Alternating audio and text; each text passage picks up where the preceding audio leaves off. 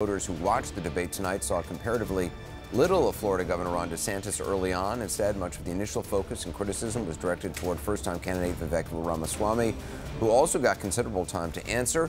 There's a portion which seemed to set the tone: Ramaswamy and former Vice President Pence. Vivek, you recently said uh, a president can't do everything.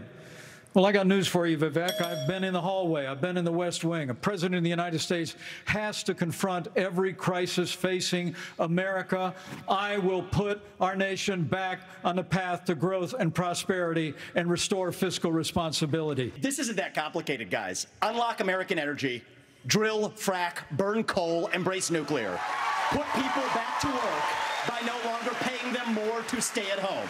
Reform the U S Fed, stabilize the U S dollar, and go to war. The only war that I will declare as U S president will be the war on the federal administrative state that is the source of those toxic regulations acting like a wet blanket on the economy. So I'm not sure I exactly understood Mike Pence's comment, but I'll let you all parse that out. For me, it's pretty simple. That's something a U S president can do with focus, and I'll deliver on well, it. Let me explain it to you. Let me explain it to you, Vivek, if I can. I'll go slower this time. I, you know, I, I sometimes struggle with the reading comprehension. Look, I was, uh, right I was a House conservative leader before it was cool. I balanced budgets and cut taxes when I was governor.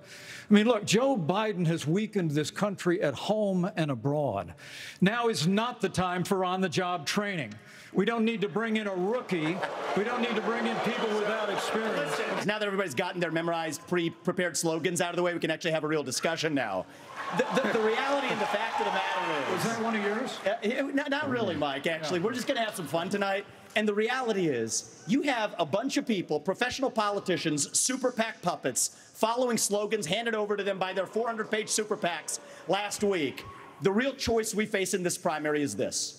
Do you want a super PAC puppet, or do you want a patriot who speaks the truth? Do you want incremental reform, which is what you're hearing about, or do you want revolution?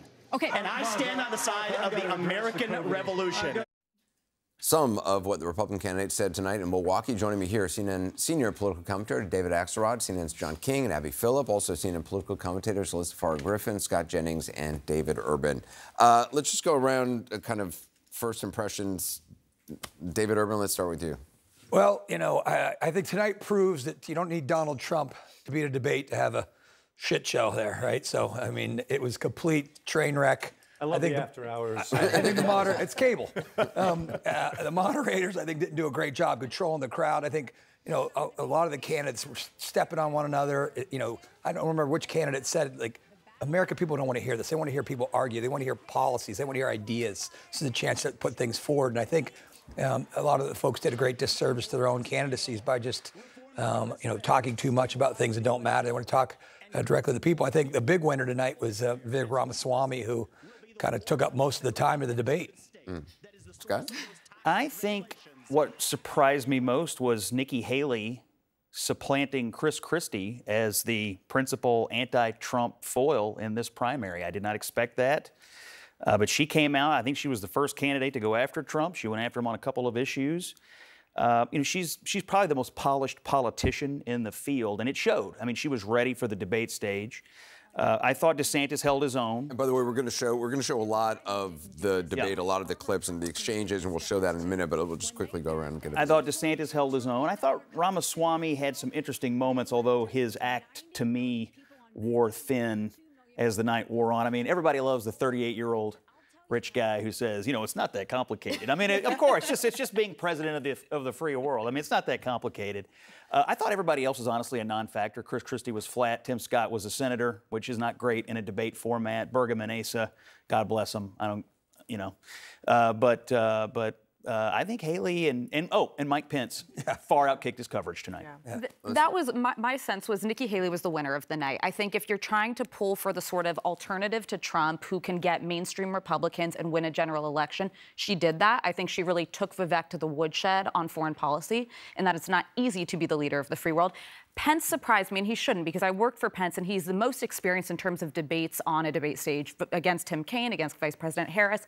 Um, I actually think that Vivek Ramaswamy's sort of smugness and sort of antagonistic approach brought out this righteous indignation in Pence that you don't always see. He can sometimes fall flat. Mm. So I, I would expect Ramaswamy saw that in Mike Pence. Under his skin. Yeah. He got for under his skin. Sure. I think you'll yeah. see a bump for Vivek from the DeSantis supporters, but I think you'll see a bump for Nikki Haley. I thought that there was so much theatrics uh, on the stage, and some of that is intentional. It seems to me that so many of the candidates, including all the ones that we were just talking about, they needed to prove tonight that they were fighters, and so they had to pick someone to fight with.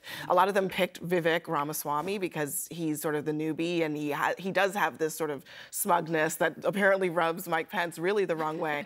But uh, people without Trump on that stage really needed to show that they could put up a fight and give a as good as they can take, and that seemed to me to be the big takeaway. And I was also, like Alyssa said, a little bit surprised because Pence, that's not really his demeanor, but talking to his advisors coming into this debate, I could sense that they were preparing him to really take it to some folks, and I think we saw him do that. Well, Mike Pence spent four years with somebody who said it's not complicated, and now he's stuck on a stage next to somebody else. And maybe, and maybe that's why thing. he's so annoyed. I don't know. Uh, Look, the biggest question is, can somebody take the party away from Donald Trump? He was not there tonight, but Donald Trump is the far away, far away, far away, far away, far away. I could go on front runner.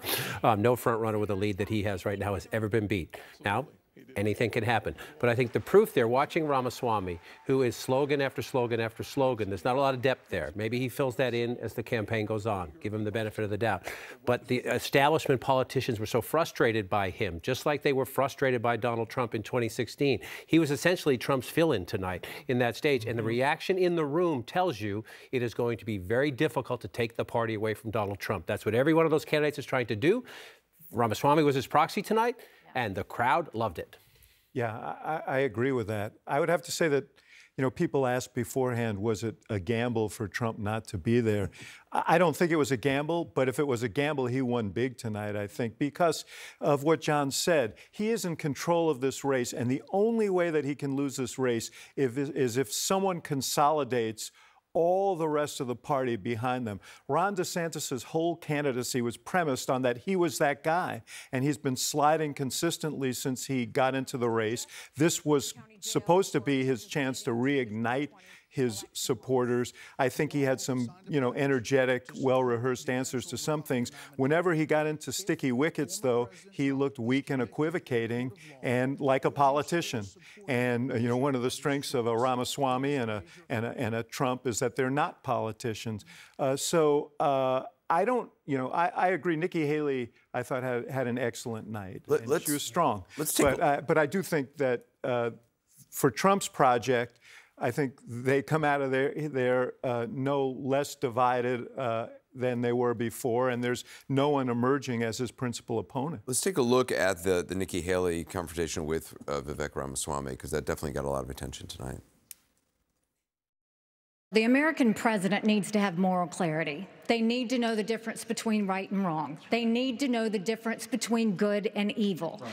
When you look at the situation with Russia and Ukraine, here you have a pro-American country that was invaded by a thug. So when you want to talk about what has been given to Ukraine, less than three and a half percent of our defense budget has been given to Ukraine. If you look at the percentages per G D P, eleven of the European countries have given more than the U S. Ukraine is the first line of defense for us. And the problem that Vivek doesn't understand is he wants to hand Ukraine to Russia. He wants to right. let China eat Taiwan. He wants to go and stop funding Israel. You don't False. do that to friends. What you do False. instead is you have the backs of your friends. Ukraine is the front line of defense. Putin has said, if Russia, once Russia takes Ukraine, Poland and the Baltics are next. That's a world war. We're trying to prevent war. Look at what Putin did today. He killed Prigozhin. When I was at the U N, the Russian ambassador suddenly died. This guy is a murderer, and you are choosing a murderer over, over a pro-American country. First of all, first of all, first of all, Mister Ramaswamy, you have thirty seconds. Mister DeSantis, you know, Governor Nikki, DeSantis, I wish you well in your future career on the boards of Lockheed and Raytheon. You know, I'm not on but the, the fact of the matter, and Raytheon, and you know, Boeing you came off of it, but you've been pushing this lie. Stage, you've been pushing this lie want, all week, Nikki. You want Nikki. to go and defund Israel. That's, you want to okay, let me address that. China. I'm glad you, you brought that up. Go and give you I'm going to address Russia. each of those right now. This is the false lies of a professional politician. There you have it. So you the reality make America is, less safe. You have no foreign me, policy experience, and it shows. And you know what? The, the shows. foreign policy experience. That That was a moment. I mean, that was yeah. a real moment. And look, Nikki Haley's whole mantra is, I don't back down to bullies. And she had to show that in that moment, that she could come back at Vivek and, frankly, talk louder than him, um, which... You know, and sometimes fluster, I, I can say that as a, as a woman, sometimes that's not always the easiest thing to do.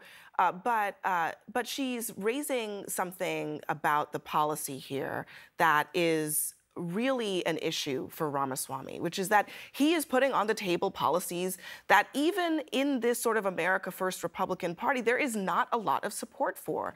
Um, this idea that she raised about uh, kind of pulling back from support for Israel is not popular among Republican voters. And sometimes it seems like he puts those things on the table just to say, well, I'm going to throw out the idea that no one's going to talk about. But on the debate stage, that's when you get called out for things like that.